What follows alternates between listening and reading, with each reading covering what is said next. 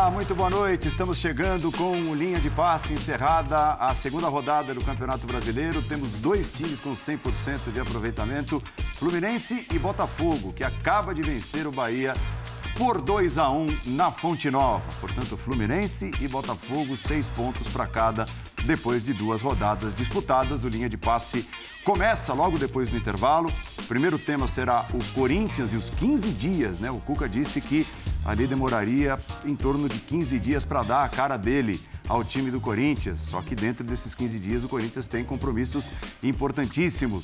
Falaremos do Flamengo. O Internacional derrotou o Flamengo neste domingo foi a primeira derrota de Jorge Sampaoli no segundo jogo dirigindo o Flamengo. O Fluminense com seus 100% de aproveitamento, o Vasco é, que pegou dois adversários fortíssimos, pelo menos em teoria, né? dois candidatos à disputa pelo título e somou quatro pontos nesses dois primeiros jogos. É um time que compete muito. O Vasco também será tema aqui do Linha de Passe. Enfim, nós vamos a um rápido intervalo e na volta eu começo o bate-papo, a conversa com os comentaristas. Até já!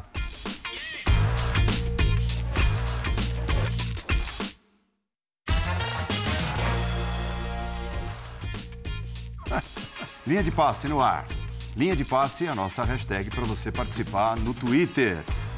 É, Jean Oddi, por exemplo, é um assíduo frequentador desta rede social. Não mais. Tudo bem? Tudo bom? Isso!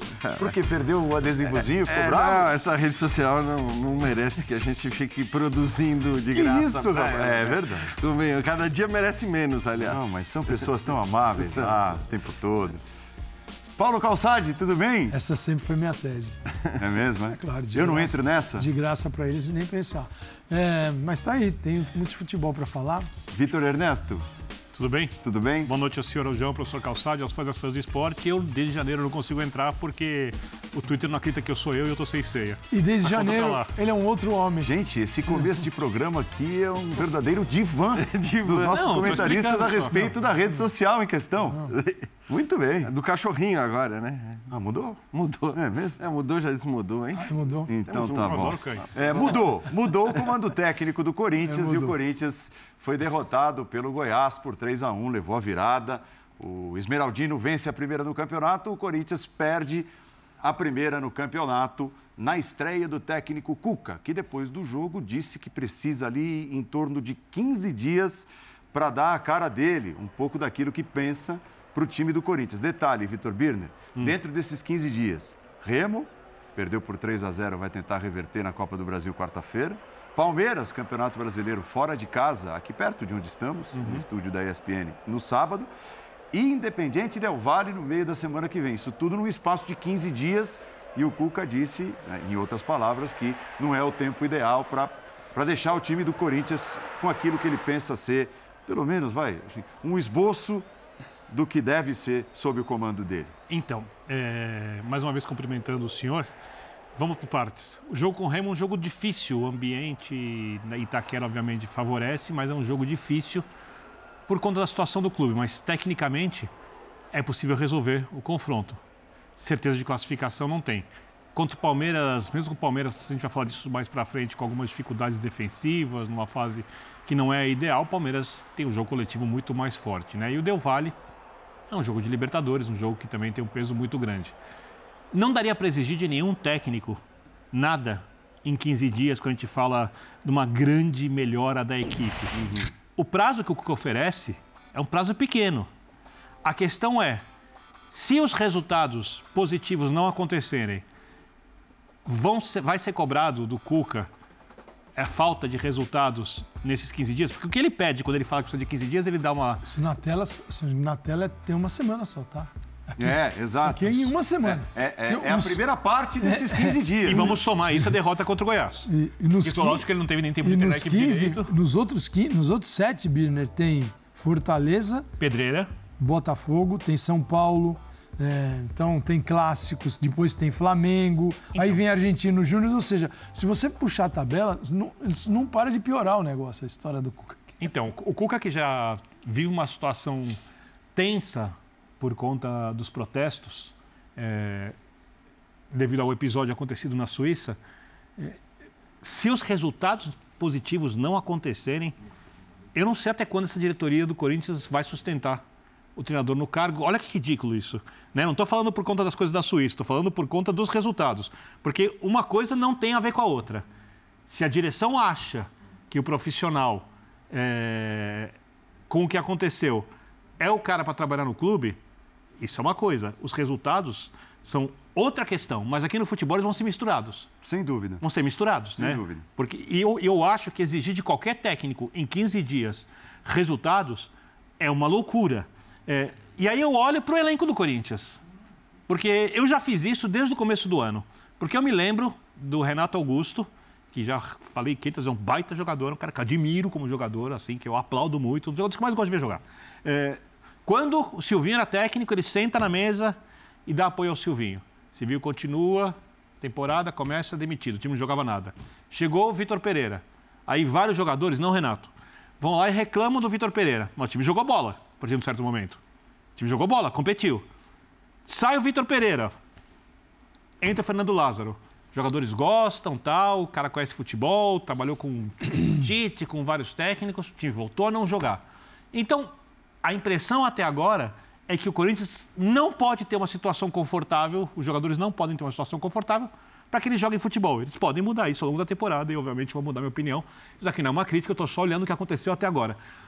Quando, nesses 15 dias, vem um técnico numa situação de substituir o outro, tendo que resolver as coisas rapidamente, os jogadores têm que falar com o técnico. Também sobre a forma como, como o time deve jogar. O Cuca tem que ouvir os jogadores e eles têm que, pelo menos na partida contra o Remo, que é uma partida tecnicamente de muita diferença, fazer um jogo de imposição. Achar a maneira coletivamente melhor de jogar um futebol consistente, mesmo que ele não seja o ideal, rapidamente. Para depois o time passar a ter a cara do Cuca. Porque o Calçado citou aqui, depois tem clássico contra o São Paulo, tem jogos Se não for bem nesses jogos, daqui a pouco tem um técnico novo na equipe exatamente o... por conta do episódio que aconteceu na Suíça, porque não dá para dizer que a situação está confortável. é, o único conforto que o Corinthians tem nessa jornada aí é que ele, os próximos sete jogos serão realizados em São Paulo ou no Rio de Janeiro. Ele tem o Remo em casa, Palmeiras fora, uhum. não viaja, né? Tem Independente Del Valle em casa, não viaja. Corinthians recebe o Fortaleza, é, vai para o Rio pegar o Botafogo, vai, recebe o São Paulo e vai ao Rio de Janeiro jogar contra o Flamengo. Os próximos sete são jogos em que as viagens, na verdade, atrapalham quase nada. Dá uma ponte aérea. Essa é uma vantagem, porque você não vai perder um dia no deslocamento para uma, sei lá, vai jogar no Equador e é difícil chegar. Então é a única vantagem. O tempo para melhorar em 15 dias, ele é pequeno. A gente, imagina, olhar para um treinador e achar que na conversa ele muda. O que você enxerga no time é, ah, o Cuca está, o que dá para fazer em 15 dias? O Cuca está tentando fazer isso. Você enxerga no campo. As tentativas.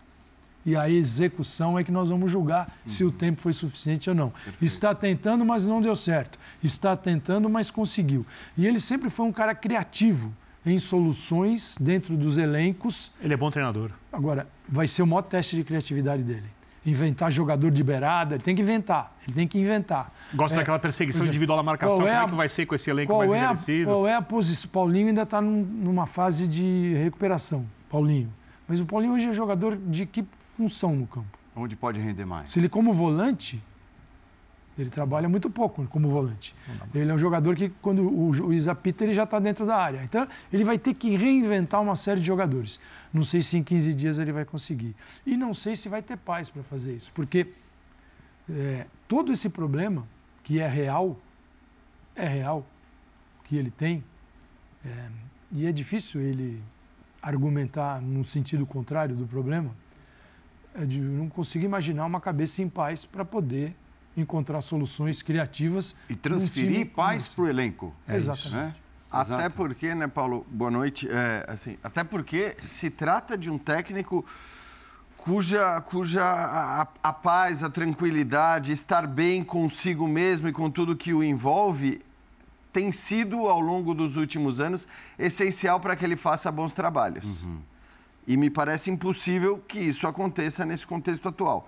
O que é maluco é que assim, a gente está aqui discutindo se a tabela é difícil, se não é difícil, se ele vai arrumar o time, se não vai arrumar o time, o que vai acontecer, o que não vai acontecer.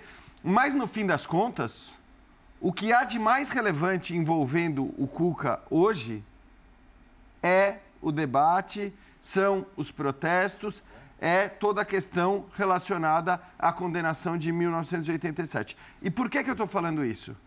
Porque, por ser o Cuca um técnico respeitado do ponto de vista uh, técnico, né, pelo seu trabalho nos últimos anos, mesmo que ele perdesse para o Del Valle, mesmo que ele fosse eliminado da Copa do Brasil, perdesse o derby para o Palmeiras, eu tenho certeza que não se discutiria uma demissão do Cuca depois de quatro ou cinco jogos. Ninguém discutiria a saída do Cuca depois de quatro ou cinco jogos se a situação não fosse a situação que nós temos hoje.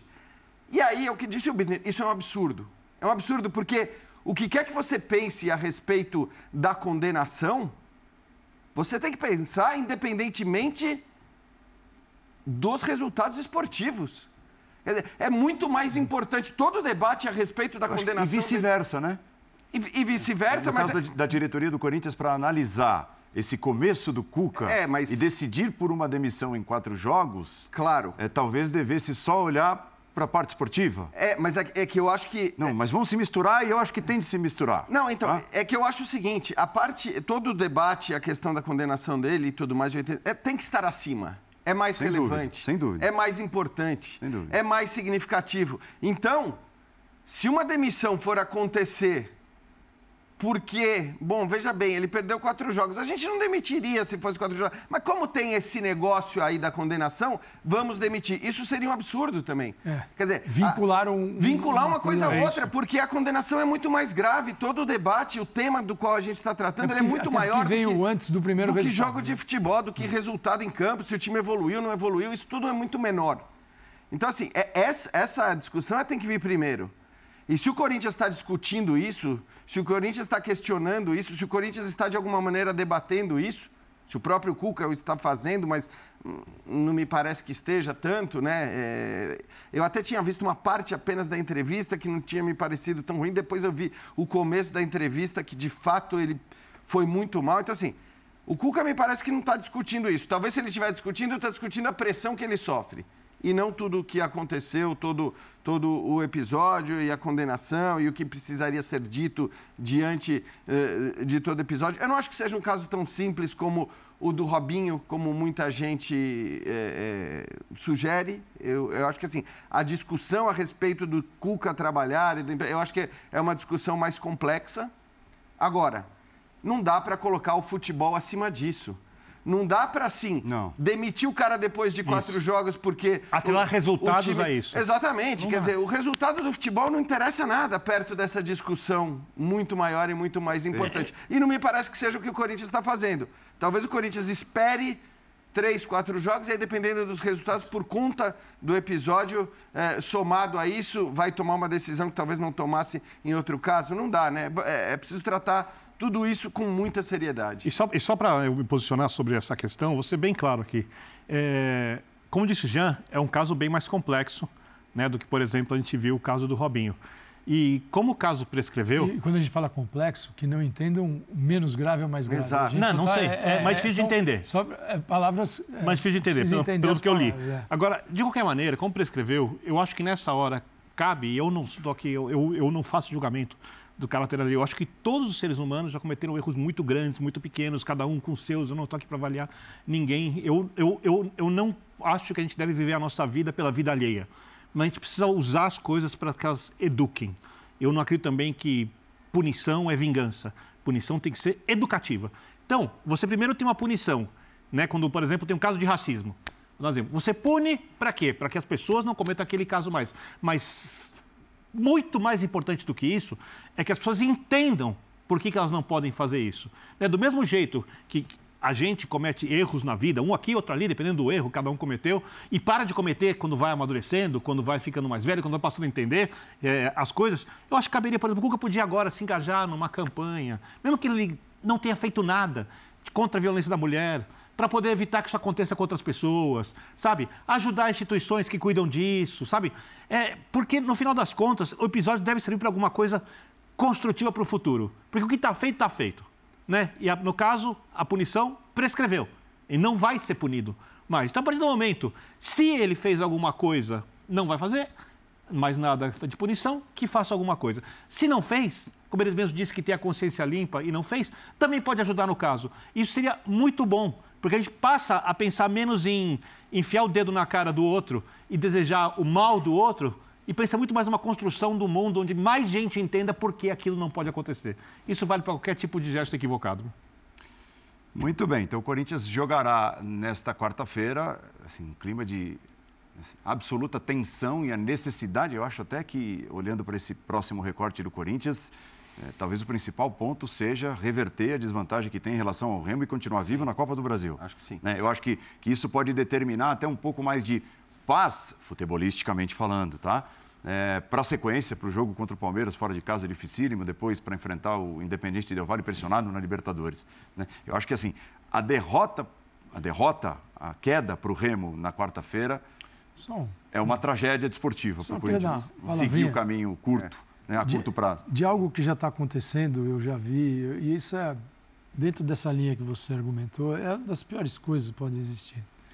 É, eu sempre digo que o futebol é um esgoto emocional, né? E a gente convive com isso há muitos anos. Então não é fácil, tem que ser zen para. Você tem que buscar alternativas para conviver no meio desse, desse lixo todo. É, muita gente diz, não, assim, os defensores, eu não tô, nem, nem quem ataca, não estou dizendo que está certo quem ataca, nem quem defende. Estou dizendo o seguinte: quem está é do Corinthians, quem tá, torce para o Corinthians, acho que começa a se achar que ele não fez nada, pô, não é isso. Se ele fosse de outro time, aí ele seria atacado. Assim, quando é meu time, eu alivio. Quando é no time dos outros, o cara está condenado. E isso já isso existe o tempo todo. Né? Então, assim, alguma, muita gente consegue pautar um caso tão grave pela sua paixão clubística. Aí eu, Esse aí, é o padrão. É. Essa é aí, a, é aí, aí é para repensar o que está fazendo da vida. Ó, oh, senhores, nós tivemos ontem no Beira Rio um belo jogo, né? Aliás, estava muito bonito o Beira Rio, lotado como deve ser num jogo desse tamanho. Pode falar o que quiser do horário, mas que o povo gosta do horário das duas Gosta. É porque assim. é, o primeiro tempo foi o devagar por causa do horário. O, né? o, o domingo fica mais longo. É, eu, pode, particularmente, gosto. Pode falar o que quiser. O domingo fica mais longo, né? É, Você tem aquela é. sensação de poder aproveitar um pouco mais o domingo. de jogo na sequência. Hã? Eu gosto do jogo às 11, um jogo às 4. Sim, sim. Quanto mais, melhor. Tanto é que assim, ontem, quando acabou esse jogo, o, o meu filho estava tão empolgado com o jogo, ele disse para mim, papai, quem joga as duas? É. Ele, não, agora só as quatro, filho. Ele queria, ele queria, ele queria aí mais. Tem, aí tem futebol europeu, é. né? Maravilhoso. Ele eu queria... começa às sete da manhã é. e acaba às assim, nove da noite. Eu, de não muito. Eu acho que para o Internacional, assim, essa vitória era, era importantíssima, é. também porque o Mano Menezes... Né, vinha de eliminação no Campeonato Gaúcho, vinha questionado, o Inter não vinha de, de de grandes atuações e consegue uma vitória desse tamanho. Né? Muita expectativa gerada pelo primeiro jogo do Sampaoli no comando técnico do Flamengo no Campeonato Brasileiro. Né? Um, um, clássico nacional como é Flamengo Inter, Inter e Flamengo. Então, assim, a vitória, se a gente falava aqui da importância do Corinthians eliminar o Remo, acho que para o Internacional foi gigantesca a vitória. E do outro lado, o Flamengo tentando se achar nesse novo sistema. Né? É, aliás, houve uma mudança significativa, vocês que são os experts em sistema de jogo e tudo mais, em, em maneira de se comportar, do Iublense para o Internacional, né? olhando para a formação do Flamengo. É, assim, eu contra o Iublense, eu falei que eu não gostei do jogo do Flamengo, mas me chamou a atenção a postura, porque sempre que um jogador do Iublense recebia a bola, havia algum jogador do Flamengo grudado, enquanto quando o jogo em que o Flamengo perdeu para o Maringá, era um desleixo completo de marcação. Tem o lance do gol, já falei isso rapidamente, que está o Robinho, o, Robinho, o Gabigol e o Everton Ribeiro de costas, o goleiro lança a bola na direita, o Cebolinha está longe, a bola chega lá, parece um contra-ataque, mas a defesa está inteira posicionada. Ou seja, o time era um time desleixado. Uhum. Contra o Ublense não foi, mas foi um time com diversas falhas. As falhas diminuíram, mas em alguns momentos ainda faltou a concentração, porque os gols que o Flamengo toma são gols em que um time concentrado, com jogadores o tempo inteiro focados, né, pressão em cima do adversário, não permitindo que receba a bola em cobrança de lateral, eram lances evitáveis. É, então, assim, é possível notar já uma mudança de ideia e de comportamento Mas a execução ainda. A execução ainda precisa caminhar um pouco mais. Porém, o time começa a ter. O time hoje, o time nesse jogo teve uma cara de um time de São Paulo 30%, 40% do que eu espero é quando o time de São Paulo. Acho que não chega nisso? Porque, assim, qual é um dos, um dos problemas do Flamengo? Isso é problema com Dorival, problema com o Vitor Pereira e Renato Gaúcho. Vamos parar por aí. Quando o Flamengo perde a bola no campo ofensivo, os retornos são bem desordenados, lentos, deixa espaço e tal. E aí vem o São Paulo, a gente viu um pedaço do treino outro dia que foi divulgado, né? Sim. É, paixão pela bola, tem que ter a bola, tem que manter a posse, tem que recuperar. É o tempo todo a bola. Esteja com você, mantém. Quando não está com você, recupera. E quando você perde lá na frente, trate de recuperá-la. Não é só correr para trás. É atacar a bola. E se o Flamengo, e a maioria das equipes brasileiras, a gente tem muito problema. Né? Perde a bola, tem gente que volta falando, pô, legal, torcendo pelos outros. Você não pode torcer pelos outros, você faz parte. E só que o futebol brasileiro, que é uma cultura ainda, e a gente vê em muitos lugares, inclusive em programas esportivos, que este corre, aquele não corre. Esse aqui não precisa, esse aqui precisa. Então, é... E aí eu vi o Griezmann jogando Barcelona, Barcelona e Atlético no domingo, no horário uhum. do Flamengo, eu estava fazendo o jogo. Tem uma bola na área que é o Grismo. O Grismo estava posicionado, era atacante nesse jogo, com o Correia. o Grismo está lá, o Grisman está lá e pá, na área dele, defensiva, lutando também. Time de Simeone. Quem não luta não joga. E o Grisman não morreu por voltar e dar um chute na bola e ajudar seus e, colegas. E só uma coisa, professor, que, que, as pessoas às vezes não, não percebem. vivo. E, e, quando se olha o jogo, né, essa é uma das vantagens quando a gente pode ir ao estádio, você consegue enxergar todos os posicionamentos um jogador atacou a bola, mas os outros jogadores precisam estar em posições de marcação claro. que impeçam o cara do time adversário que tem a bola tem para quem toca a bola. Por isso que o jogo Ou seja, é coletivo. A marcação ela é plena. Uhum. Ela não é só no cara que tem a bola. A... É matar as opções para o cara que está com a bola não ter para quem dar a bola para você recuperar a bola. E aí, Birner, é. você olha no Vitor, vamos começar. Vitor Pereira, o mais recente. O Vitor Pereira não conseguiu fazer isso. E ele gosta, hein? Primeiro ele, ele, primeiro ele administrou o Flamengo do Dorival, colocando é, pitacos e elementos sem ser radical, porque ele tinha algumas finais para realizar. E bom, quando o Brasileirão chegar, eu vou tentar ganhar esses, essas finais desse jeito aqui. Vai surgir um novo time, com as minhas ideias, todas as minhas ideias. Não conseguiu, porque ele caiu. Agora ele fez vem... o necessário e isso acabou provando-se errado. E o São Paulo vem e sabe disso. Né? O São Paulo não caiu num lugar que ele não sabe o que está acontecendo, ele sabe tudo. Então o São Paulo veio para radicalizar. Radicalizar Exato. é. Tanto que na coletiva ele vem e fala o seguinte, né? Jogadores, jogadores, jogadores, se eles vão ficar felizes ou não, eu não sei. Então, provavelmente não vão ficar felizes de ouvir o treinador falando que são jogadores que resolvem Isso. e, nesse caso, não resolveram né? que ele é um percentual menor daquilo que é proposto dentro de campo que eles fazem. Então é o seguinte, o São Paulo não veio para pô, fulaninho, como você é legal, tal, pô, faz um Ele veio para reformar a casa. Faz um favor para mim. Parede. Ele veio para dar voadora na história. É, então, ele veio vamos pra, ver essa ele, relação. Ele, ele veio para fazer diferente do que, assim, do que parecia ser a proposta do Dorival, por exemplo, quando chega né, que dentro da, da, simplicidade foi ali adequando o jeito dele, mas sem bater o pé na porta, e deu certo, porque foram dois títulos conquistados, né? É, eu acho que a questão é que, assim, tudo bem, a gente já teve outros exemplos de caras que vieram com essa proposta. Paulo Souza, exatamente a mesma proposta, fazer algo tudo diferente e tudo mais, e não deu certo. Eu acho que, assim, esse olhar positivo para o que aconteceu, de fato foi um bom jogo do Flamengo, apesar da derrota, eu acho que o Flamengo jogou bem. É, foi um Flamengo melhor do que a gente estava acostumado Verdade. a ver. É, mas, mas assim, assim como eu não, não vou dizer que ah, o Cuca não conseguiu melhorar, o X melhorou em dois, um ou dois jogos, para mim, um, um, ou dois jogos vão ser sempre um ou dois jogos. E aí pode ser o Guardiola, pode ser o Klopp, pode ser o, o Sampaoli, pode ser quem quer que seja.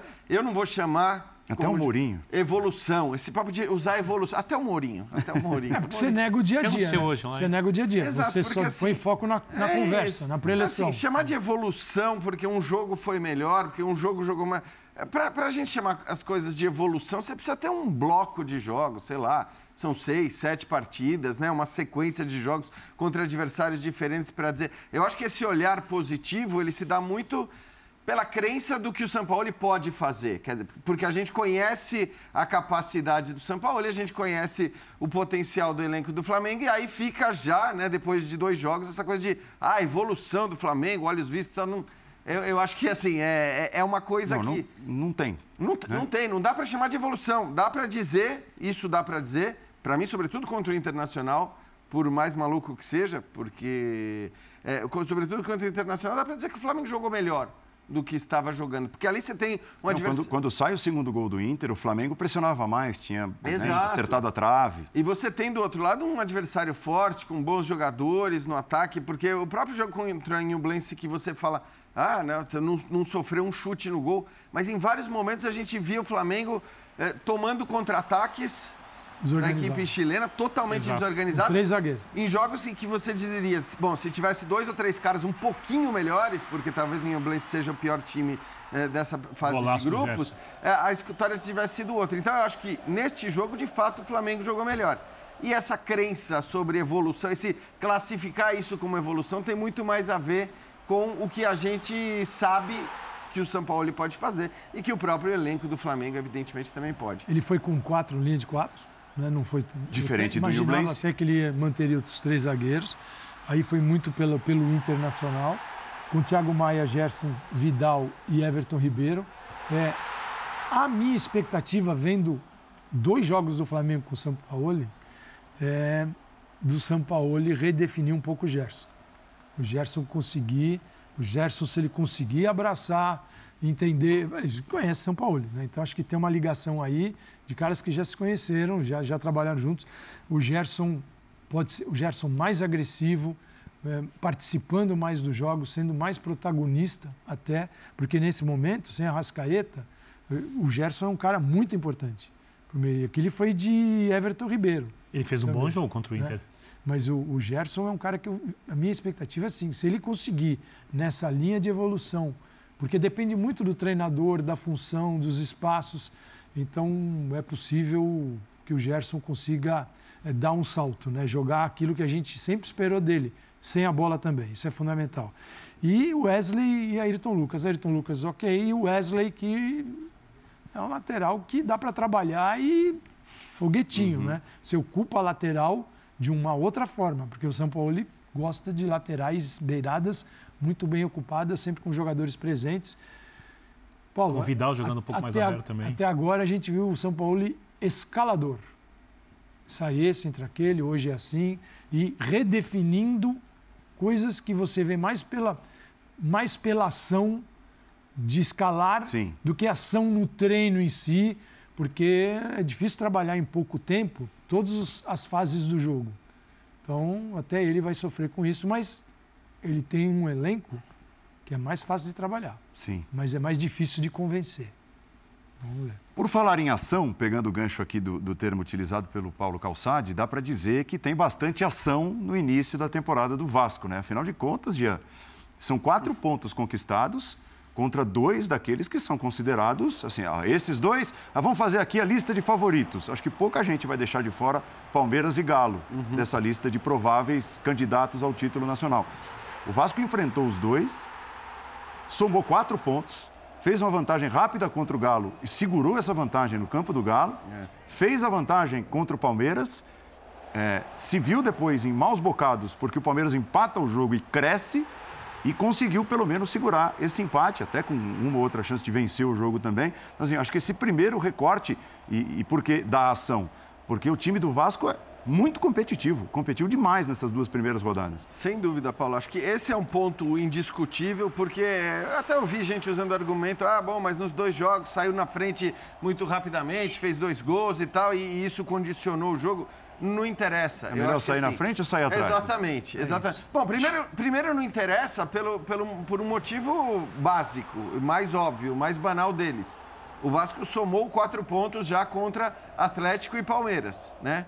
Que não são pontos fáceis de você somar. Então, um jogo fora, um jogo em casa e quatro pontos somados contra dois dos favoritos. Então, aí é uma questão matemática e esses pontos ninguém mais tira do Vasco. Mas eu acho que vai além disso, sim, vai, vai para o que a gente viu de, de, de, competição mesmo, de intensidade, de briga, de luta o tempo todo. É claro que, do ponto de vista técnico, o time do Vasco não se compara com esses dois, é, embora a gente tenha visto também, do ponto de vista técnico, atuações muito interessantes, como a do PEC, por exemplo. Agora, eu acho que o fato disso acontecer no começo do Campeonato Brasileiro também ajuda.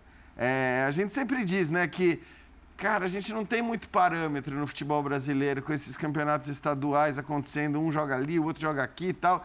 E é na hora que esses times começam a se enfrentar, quarta, domingo, né, com, com confrontos de alto nível, que você começa a ter uma noção de qual é o verdadeiro estágio de cada. Porque assim, né, depois a gente pode falar do Cruzeiro também, né, que estava todo mundo pessimista, o Cruzeiro, não sei o quê e tal. E, e se você for ver as atuações, não foram atuações para deixar o torcedor pessimista também. Então, eu acho que é, no momento que você começa a medir forças, no momento em que você é, começa a, a, a, ver qual é a real, qual é o teu jogo, tá? você consegue tirar pontos desses dois adversários, acho que até do ponto de vista da confiança, né, do olhar para os próximos jogos, o que aconteceu com o Vasco é muito positivo. É, o Vasco, em ambos os jogos, não conseguiu finalizar na direção do gol no segundo tempo.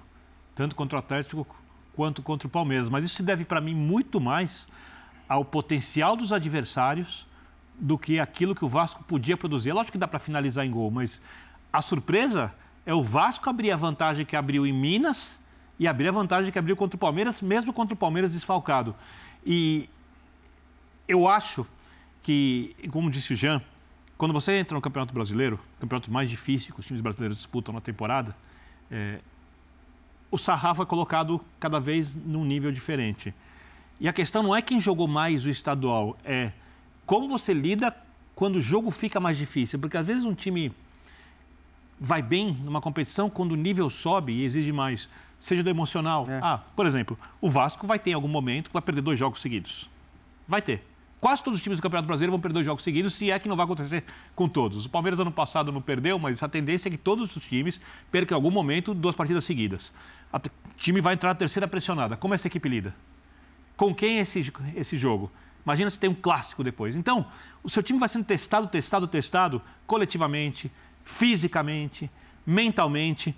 E para início de temporada, não dá para imaginar uma temporada melhor. O Vasco é uma equipe bem treinada, obviamente que não é uma equipe acabada, mas uma equipe que tem algumas boas saídas, sabe usar os lados de campo, sabe usar o seu centroavante, né? tem algumas virtudes, tem uma boa saída de bola, conseguiu lidar com dois jogos difíceis.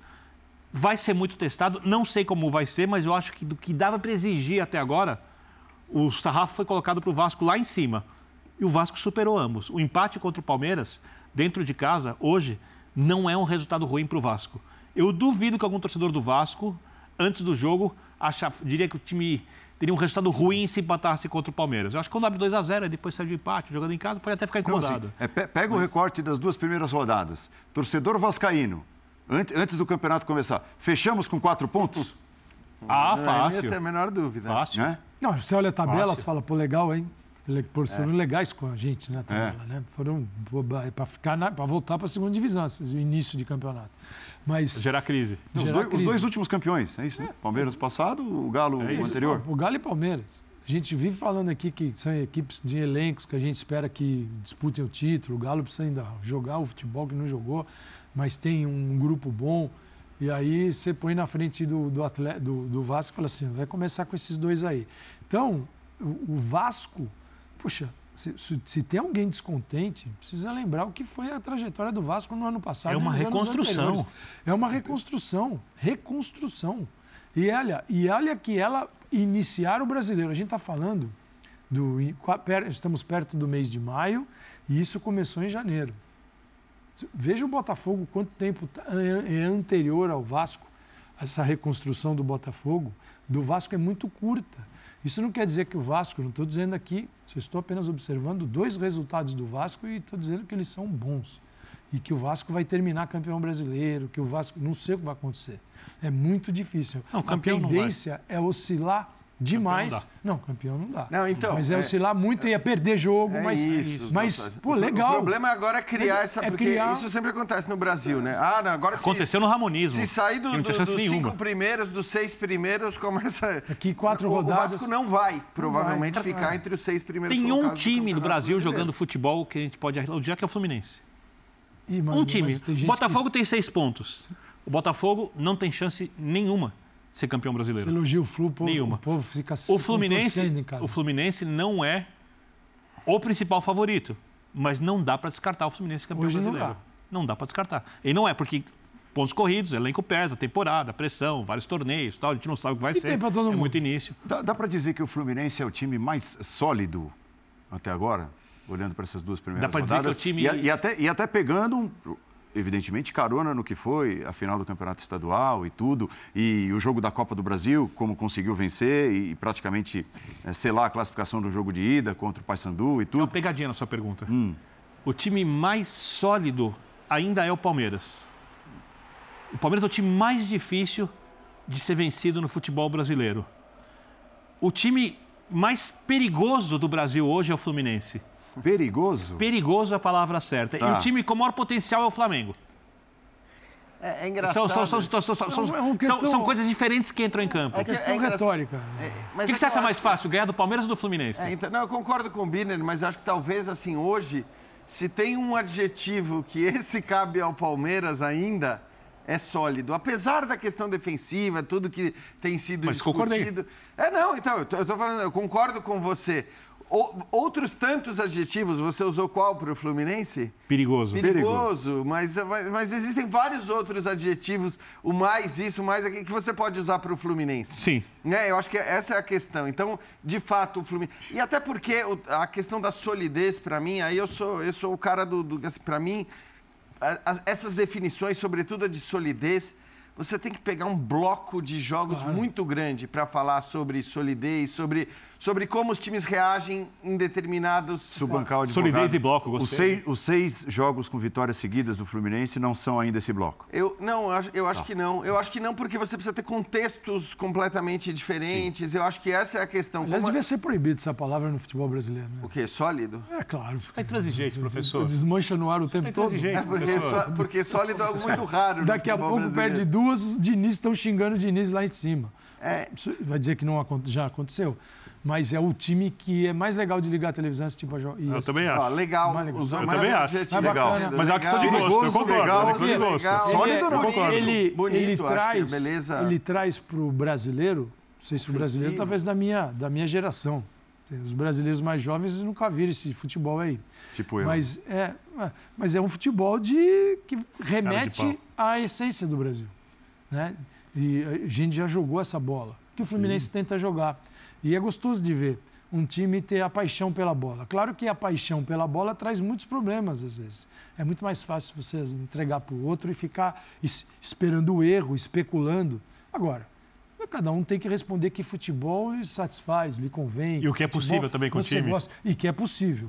Mas no caso do Flu, quando o Diniz, toda vez que vem para um time, e isso aconteceu no Fluminense, ele vai jogar esse futebol possível que ele acredita. Não é o possível do É, time. sabe- sabe uma ele coisa que- tenta transformar. Que é muito legal, eu acho que vale sempre essa discussão, porque essa discussão morreu no futebol, acho que depois do tetracampeonato brasileiro.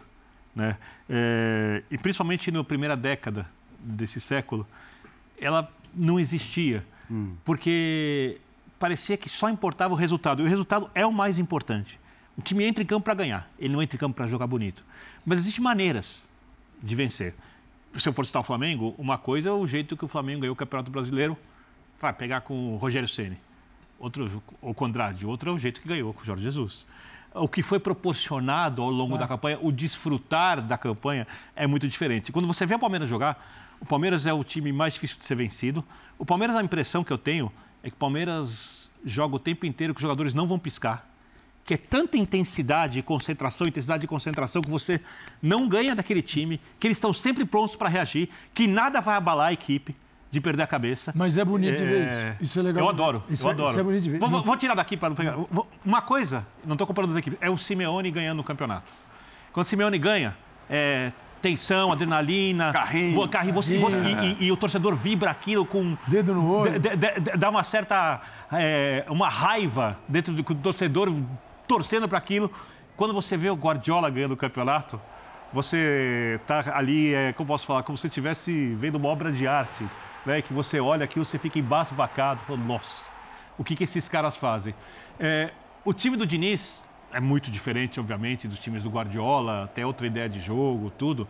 Mas o time do Diniz tem o desfrutar de um jeito mais leve para quem torce para a equipe durante o jogo, uhum. porque não existe tédio. Obviamente que o torcedor do Palmeiras, que torce para o melhor time do país há alguns anos, né? ou Palmeiras ou Flamengo, dependendo da fase, é, não quer a mudança e eu entendo plenamente. Plenamente, porque eu acho que o Palmeiras é o time mais forte, mais sólido do futebol brasileiro e não tem o porquê de mudar. E é um time moldado à característica do seu treinador, que começou formando um time de contra-ataque, depois de pressão de saída de bola, e foi evoluindo, evoluindo, evoluindo, ganhou todos os campeonatos. O torcedor do Fluminense é, tem um time ali em que ele pisa na, no estádio e é uma alegria leve, uhum. diferente. E eu acho que o futebol precisa ter todos os tipos de jogo, todas as facetas, um futebol rico. Porque quando a gente tem um jeito só de jogar futebol, que foi o do começo da década passada, o do 1 a 0, ah, fechamos, jogada aérea forte, contra-ataque. Vencemos jogando por uma bola. Tendo times que podiam jogar muito mais, aí o futebol brasileiro empobreceu. O Diniz enriquece o futebol brasileiro, enriquece o campeonato brasileiro, e, enriquece o campeonato que disputa. gastando a mesma coisa que se gasta hoje, até para fazer um futebol mais legal. Porque eles gastavam, não é porque era futebol pobre do ponto de vista dos recursos, porque uhum. aqui sempre se gastou mais, os clubes eles não têm medida, né? Então, assim, é a opção entre o que jogo eu quero jogar. Na verdade, ninguém se pergunta isso. Nenhum cartola se pergunta isso. Eles perguntam como eu faço para ganhar. E aí é diferente. Aliás, hein? Que jogo! Fluminense River Plate, terça-feira que vem, Libertadores, exclusivo na ESPN e no Star Plus. Eu tenho certeza que o torcedor do Flusão não vê a hora de chegar essa Melhor time da Argentina, River Plate. E, se eu fosse o River Plate, eu estaria temendo. Vim aqui para o Brasil enfrentar o Fluminense, o Fluminense hoje joga mais que o River Plate. Eu também acho. É, Jean, para a gente trazer o Palmeiras para a conversa, essa coisa, né, do, o time duro, difícil de ser vencido, é uma marca registrada do Palmeiras é, e não é de agora e tudo. Mas são 11 gols tomados nos últimos sete jogos e a necessidade das viradas, né? Olhando aqui, com Água Santa, sem olhar para os jogos, mas olhando para o conjunto da obra, precisou virar, né? Uhum, olhando virou. Pro, olhando para os 180 minutos, virou. Aí, sempre, claro. Tom Bense Virou. Levou o primeiro gol Verdade. no Allianz Parque. Tom Benz. Quase uma então, obrigação. Começa. Aí Cuiabá não. Sai o gol logo no começo tal, tem um pouco mais de folga. Toma Cerro Portenho. Virou. É. Tá perdendo por 1x0, jogando mal o primeiro tempo, virou. É, Vasco, 2x0, empatou, quase virou. É. Né? Assim, teve boas chances depois de ter empatado Sim. o jogo. Legal. O Palmeiras é um time que parece, parece não, que não se abala facilmente. Aliás, eu ouvi de um corintiano, amigo meu, que esteve na arena no jogo Palmeiras e Corinthians, foi um belo jogo, né? 2 a 2 no Campeonato Paulista. Ele disse o seguinte, que assim, que quando o Corinthians faz 1 a 0, a arena vem abaixo. Sabe aquele jeito assim corintiano e tal de jogar junto, de empurrar, você pensa assim, não tem como, não tem como reagir sob esse clima. E foi impressionante para esse corintiano, amigo meu, como o Palmeiras não se abalou com nada daquilo. Acho que até gosta. Empatou, virou. Acho que até gosta. Ainda leva o segundo gol e tal, o jogo termina 2 a 2 podem virar, Mas, assim, mais divertido é, foi ainda. incrível ver o Palmeiras, o comportamento do Palmeiras no campo, é. com tudo aquilo, e se comportando daquela maneira. E, e, é um pouco do retrato desse recorte mais recente. Só que é um, é um, é um recorte que preocupa ao é, mesmo tempo. Porque né? por mais que você se autoproclame e justamente, corretamente, o time da virada e consiga de fato virar os seus jogos, é difícil, né? Ainda mais com a exigência que você tem do calendário do futebol brasileiro, jogando né, duas, três vezes por semana. Você sai atrás, tem que correr atrás de todos os jogos. Acho até que o, o Castanheira ele fala depois do jogo contra o Vasco, fala, pô, a gente queria ter alguns momentos de tranquilidade nos jogos, até para poder poupar pensando no jogo seguinte. Isso. Contra o Cerro Portenho a gente queria que fosse assim, não foi. É, contra o próprio Tom Bense não foi é, contra o Vasco teve que buscar. Então, é, é, evidentemente, essa exigência que o Palmeiras vem tendo em todo o jogo e um Palmeiras muito desfalcado, é bom que se diga, né? Então, um Palmeiras que tem perdido, é, ok, agora voltaram dois jogadores importantes, mas você é, ainda tem aí ausência, né? Até pela necessidade de mudar, é, você tem ausência de jogadores que não estão machucados, mas que precisam ser poupados. Foi o caso do Marcos Rocha que muito torcedor critica, mas que faz muita falta defensivamente ao time do Palmeiras. O Vasco, o Vasco jogou ali. Muita falta. Não, mas, mas defensivamente eu estou falando. Eu tô falando. Mesmo defensivamente, eu tô falando muita falta. Não, é que assim, eu acho que o empenho defensivo todo mundo no Palmeiras tem. Isso é um negócio impressionante. E talvez acho que isso tenha a ver com o fato do Abel de repente dizer que não quer X ou Y que o torcedor gostaria de ter. Quer dizer, ele quer o cara que ele sabe que vai entregar a, a, aquela, aquela recomposição que ele, Abel, exige. E que exigiu do Dudu, até que o Dudu começasse a entregar.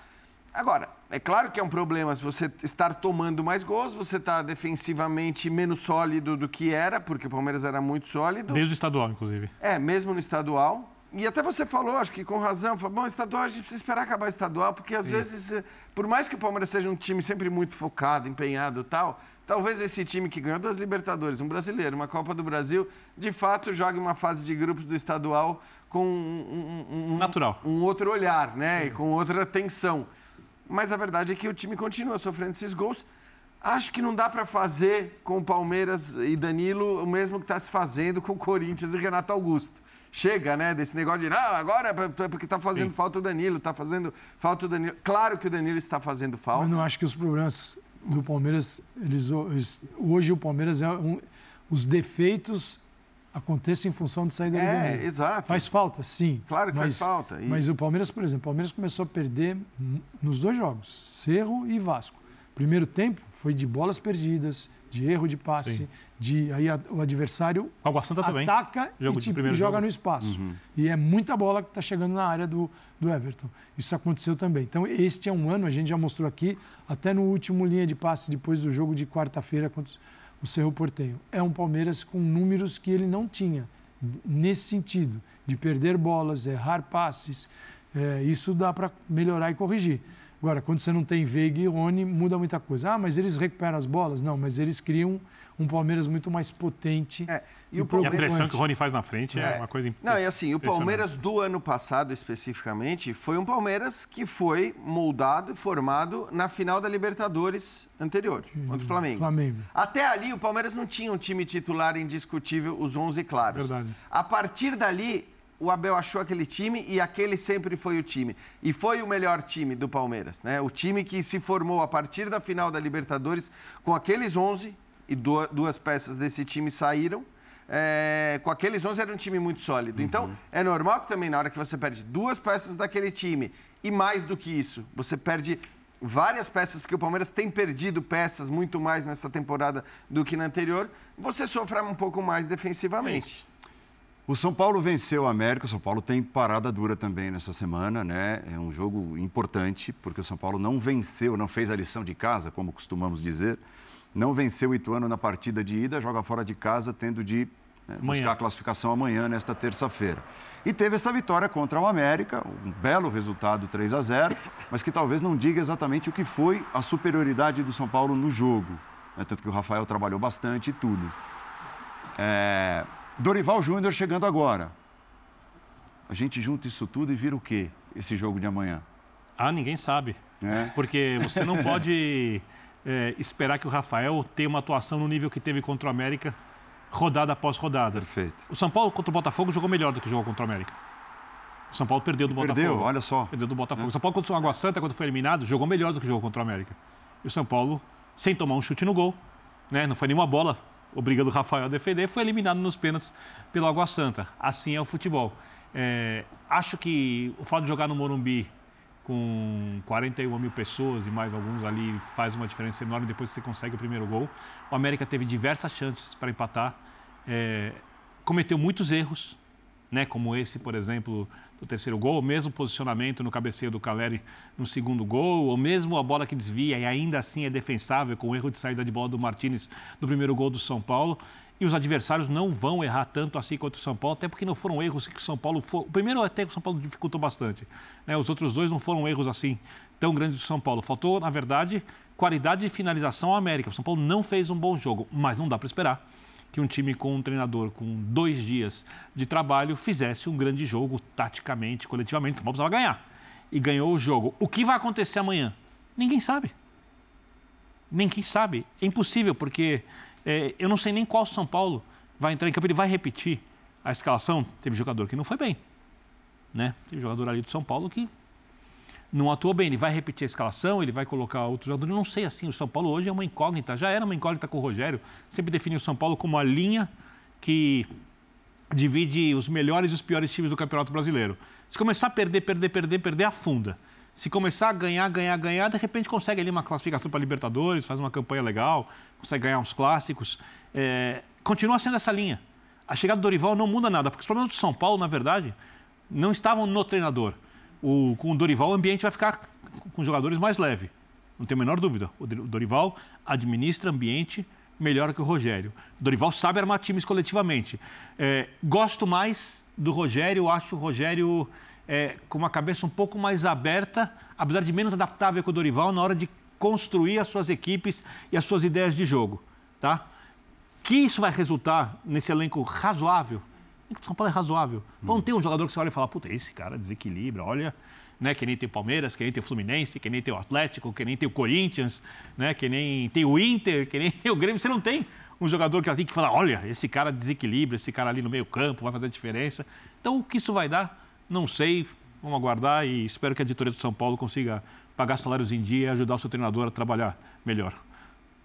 É, eu, enfim, de novo, né? Dorival, eu acho que assim, o jogo como estreia foi, foi, foi fraco, foi fraco, foi um jogo ruim. É, então, assim, a gente pode pegar os resultados e sempre dizer que, bom, 3 a 0 no América, tal, não achei, não achei.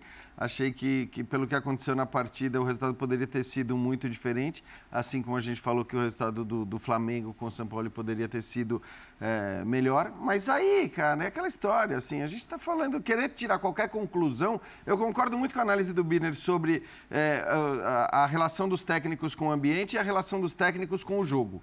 Eu estou plenamente de acordo. Eu acho que o Ceni é, tem mais a oferecer no sentido do jogo, do o Dorival é bom também. Do... E o Dorival é bom. É bom. O Dorival é bom. é bom. Mas essa, esse seu, o termo que você usou, mais aberto, eu acho que é isso. Que, talvez você encontrasse em algum momento algo de novo. Agora, será que isso era o mais importante para o São Paulo? No momento que o São Não Paulo sei. vive, na situação que o São Paulo vive? Não sei. Então, nesse sentido, eu acho que o Dorival é uma ótima escolha para o São Paulo a partir do momento em que se resolveu que o Ceni seria demitido. Mas, de novo, é esperar, porque um jogo não diz nada. Você pode olhar o resultado, você pode olhar para o jogo. Dizer que o jogo foi ruim não significa que o São Paulo vai mal. E dizer que o resultado foi bom não significa que o São Paulo vai bem. Vamos mostrar os gols da vitória do Botafogo, 2 a 1 contra o Bahia. Botafogo e Fluminense, os dois times com 100% de aproveitamento. O Botafogo fez 1 a 0 com o Júnior no primeiro tempo. Bela jogada. Aliás, né? O Botafogo tem quatro gols no campeonato, três assistências do Tiquinho Soares. É, impressionante, né? Porque... Não, tá jogando muita bola. Teoricamente nem seria a, a, a função principal dele. Aí o Jacaré empata o jogo, cortando para dentro. E que bela finalização de pé direito do Tietê dando, é o pivô do Tiquinho Soares, né? Viu ali o é, Tiquinho exato, escorando? Exato. É a típica jogada no pivô e o Tietchan acertou um belo chute de, de curva. para o Botafogo começar o Brasileirão porque, com duas vitórias. Uma coisa é o, é o início, outra coisa é aquilo que a gente imagina do time.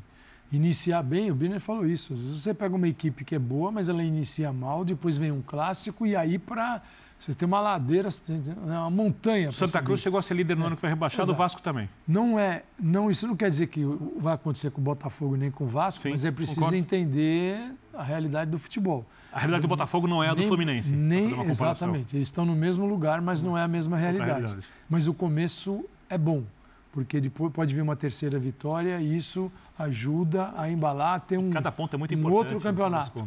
Mas não é a expectativa de de Botafogo lutando pelo topo da tabela. Mas isso é a mesma coisa para o Vasco. Mas que o início é melhor iniciar assim. Lógico. É óbvio. E assim, até antes da vitória contra o São Paulo na estreia, é, os pedidos de, de saída do Luiz Castro e tudo, né? Você é. ameniza, você traz paz. Isso é bom lembrar, é bom lembrar, porque daqui a pouco. Faz duas esquecer. semanas. E se o Botafogo almeja, quem sabe, uma vaga na Libertadores, uma campanha boa, exatamente contra times como São Paulo, Bahia, que ele precisa somar os pontos. Não é, pode até conseguir ponto contra o Flamengo, contra o Palmeiras, assim, mas é, esses jogos são os, os jogos mais da realidade da equipe. Senhores, vamos ao intervalo. Nós voltaremos daqui a pouquinho para o desfecho do linha de passe rapidinho. Até já.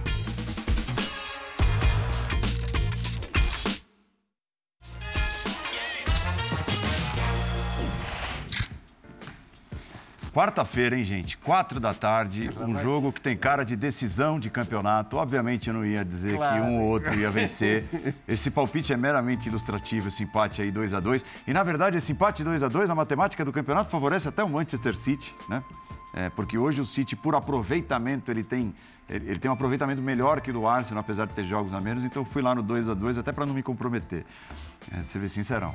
Birner 3 a 2 vou narrar. Claro. Jean 3 a 1 Calçade 2 a 1 todos cravando a vitória do Manchester City. Se acontecer, vai ficar realmente muito difícil para o Arsenal a reta final na busca pelo título.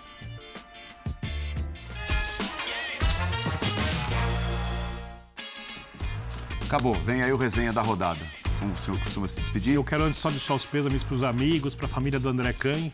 Sim. foi embora sábado, tocou comigo, não vejo há muito tempo, mas bateu em minha notícia, ficar saudade pela passagem dele. E, cara, gente finíssima, que todos estejam bem. E saúde e paz à família dele e a todos vocês. Que todos fiquemos bem, que assim seja. Tchau, Calça. Jean, quarta-feira tem mais linha de passe. Agora o resenha da rodada. Valeu, tchau.